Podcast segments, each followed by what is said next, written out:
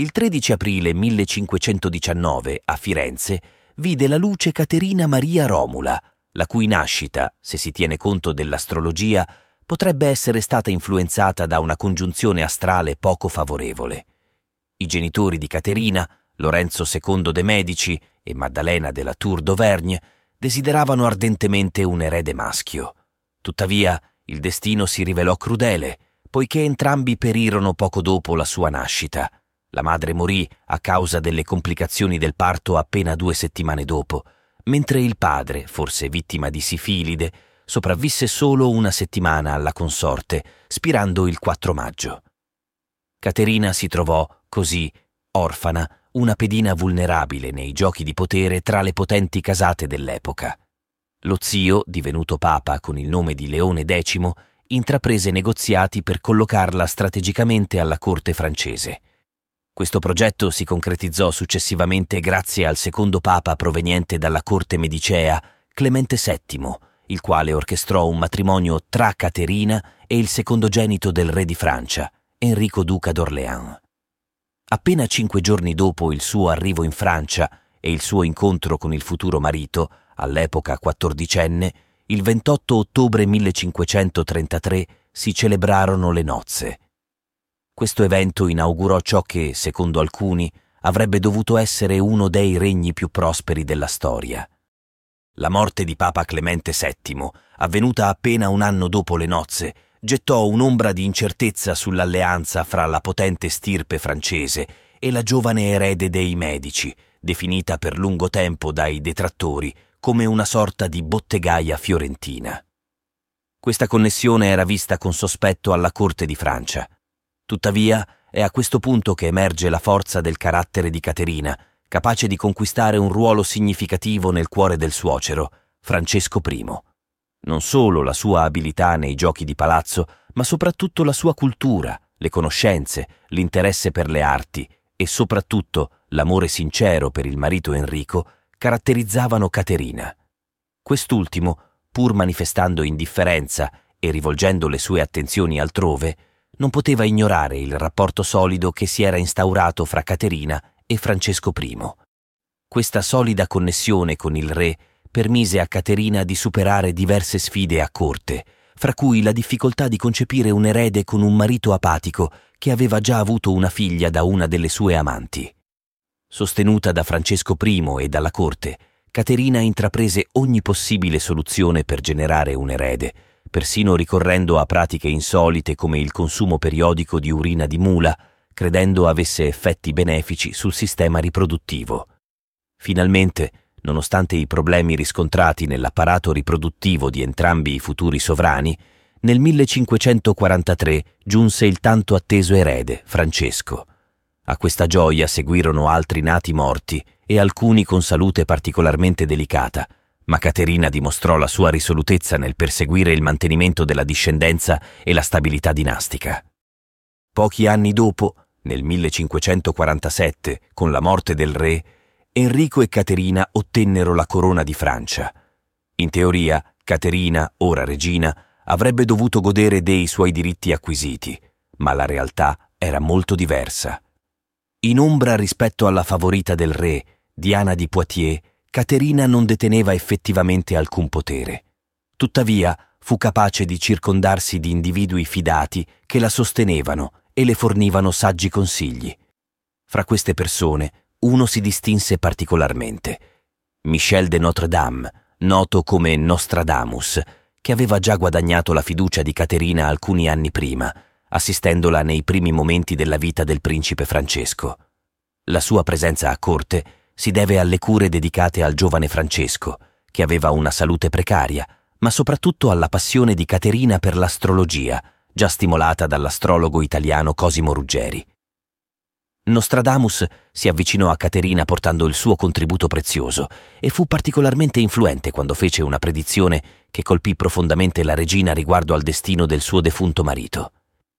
Il giovane leone sbaraglierà il vecchio sul campo di battaglia in singolar tenzone. Nella gabbia d'oro li trapasserà gli occhi, due ferite in una, poi morire di morte crudele.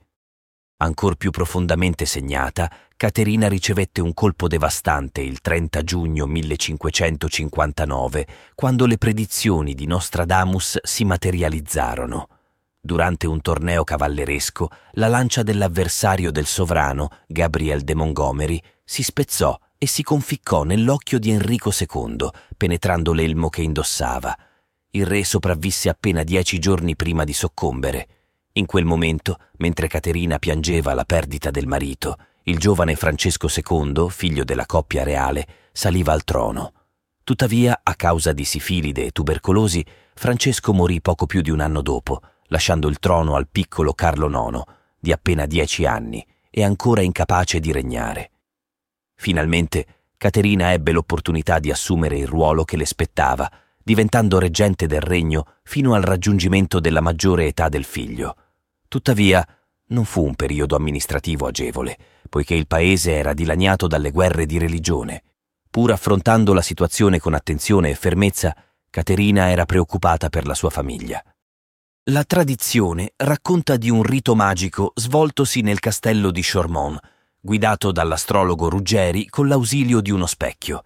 Si narra che Caterina abbia visto i volti dei suoi figli e successivamente li abbia osservati girare intorno a una scala tante volte quanti sarebbero stati gli anni del loro regno. Francesco II regnò solo per uno, Carlo IX per 14, Enrico III per 15 e dopo di loro Enrico di Borbone, futuro marito della figlia Margherita, regnò per 22 anni. La leggenda vuole che questa visione si sia avverata fedelmente.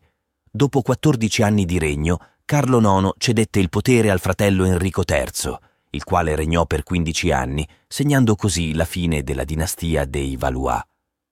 Caterina de' Medici ha a lungo subito una reputazione negativa, alimentata da numerosi storici fino al XIX secolo che la dipingevano come una figura dispotica e spietata. Le venivano attribuite colpe gravi, inclusa l'accusa di aver fatto uso del veleno per eliminare numerosi avversari, addirittura il figlio Carlo IX. In Francia, ancora oggi, non è raro sentir parlare di lei come di una donna dai costumi leggeri o addirittura come l'avvelenatrice seriale per eccellenza. In realtà è doveroso riconoscere a Caterina un ruolo fondamentale nello sviluppo di ciò che è oggi la Francia. Secondo alcuni storici, Caterina fu l'architetto di significativi cambiamenti nel paese d'Oltralpe, inclusi cambiamenti radicali nei costumi e nelle usanze. Secondo alcuni, Caterina fu responsabile dell'introduzione della forchetta, delle tovaglie e di numerose pietanze già servite in Italia che furono successivamente adottate in Francia. Fra queste prelibatezze vi erano la soupe all'oignon, derivante da una zuppa di cipolle toscana chiamata carabaccia, e l'anatra all'arancia, precedentemente nota alla corte medicea come il papero al melarancio, servito già nel 1533 durante il banchetto nuziale della futura regina. Non va dimenticata neanche la cosiddetta salsa colla medicea, considerata l'antenata della besciamella. Numerose altre pietanze, oggetto ancora oggi di dibattiti fra chi le vorrebbe originarie in Francia e chi in Italia, includono il macaron, forse derivante dagli amaretti, il gelato, lo zabaione e molte altre.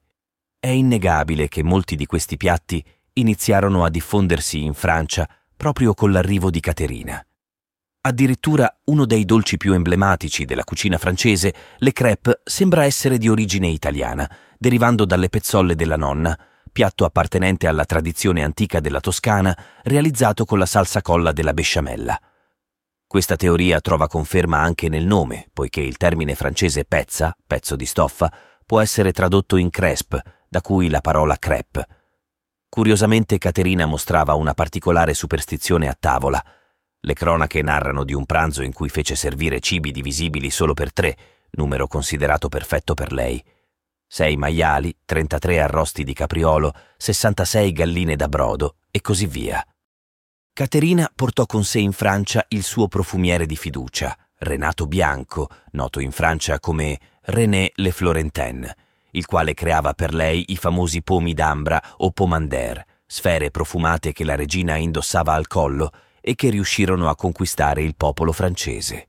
Caterina impose l'uso di questa raffinatezza anche ai membri della sua corte, trasformando il suo profumiere in una vera e propria celebrità e contribuendo così alla nascita di numerose botteghe di profumi in tutta Parigi, E che dire delle mutande? Fu lei la prima a introdurle mentre cavalcava per evitare imbarazzi e molte altre signore seguirono il suo esempio. Sono curiosità, forse alcune solo dicerie, che tuttavia stimolano la fantasia e ci fanno riflettere sul fatto che il nostro bel paese, attraverso quella giovane fiorentina diventata regina, potrebbe aver contribuito a molti degli elementi del costume oggi iconici della Francia. Nel corso della sua vita alla corte francese, Caterina divenne, suo malgrado, protagonista di una delle fiabe più celebri di sempre. Nel 1547 giunse alla corte di Enrico II un selvaggio chiamato Pedro González, un uomo affetto da ipertricosi, una condizione caratterizzata dall'eccessiva crescita di peli su tutto il corpo, catturato a Tenerife. Portato al castello di Blois, Enrico lo fece istruire ed educare per trasformarlo in un perfetto gentiluomo, esibendolo poi di fronte ai suoi amici e ospiti. Cambiato il suo nome in Petrus Gonsalvus, egli rimase al fianco del re per molti anni. Dopo la morte del sovrano fu Caterina a prendersene cura e decise che quell'uomo così particolare e coperto di peli avrebbe dovuto generare degli eredi. Nel 1573 la regina trovò fra le sue damigelle di corte la giovane e bella Catherine, la quale divenne sua sposa.